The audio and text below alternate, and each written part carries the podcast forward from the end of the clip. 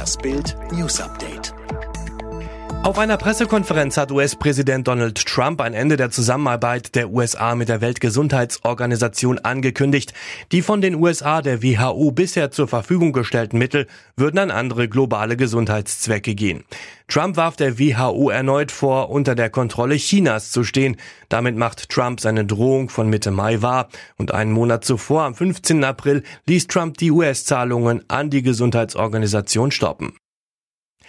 Hoffnung für die 138.000 Angestellten der schwer angeschlagenen Lufthansa. Im Machtkampf zwischen Berlin und Brüssel haben sich die Bundesregierung und die EU-Kommission bei ihren Verhandlungen über die Genehmigung des 9 Milliarden Euro Rettungspakets auf Eckpunkte geeinigt. Demnach sieht der Kompromiss vor, dass Lufthansa insgesamt acht Flugzeuge mitsamt der dazugehörigen 24 Start- und Landerechte abgeben soll, jeweils vier Jets in Frankfurt und München. Damit könnten Wettbewerber an den beiden Heimatflughäfen von Lufthansa jeweils eine eigene Basis errichten. Die EU-Kommission und die Bundesregierung müssen diesen Kompromiss jetzt noch final absegnen. Dramatischer Bildappell von Gesundheitsminister Jens Spahn. Gehen Sie zum Arzt. Angesichts des Rückgangs von Besuchen bei Fachärzten richtet sich Gesundheitsminister Jens Spahn mit einem dramatischen Appell an die Deutschen. Gemeinsam mit den Kassenärzten und der Deutschen Krankenhausgesellschaft mahnt Spahn, gehen Sie zum Arzt, scheuen Sie sich nicht bei Beschwerden eine Praxis und im Notfall ein Krankenhaus aufzusuchen. Rechtzeitige Behandlung kann Leben retten.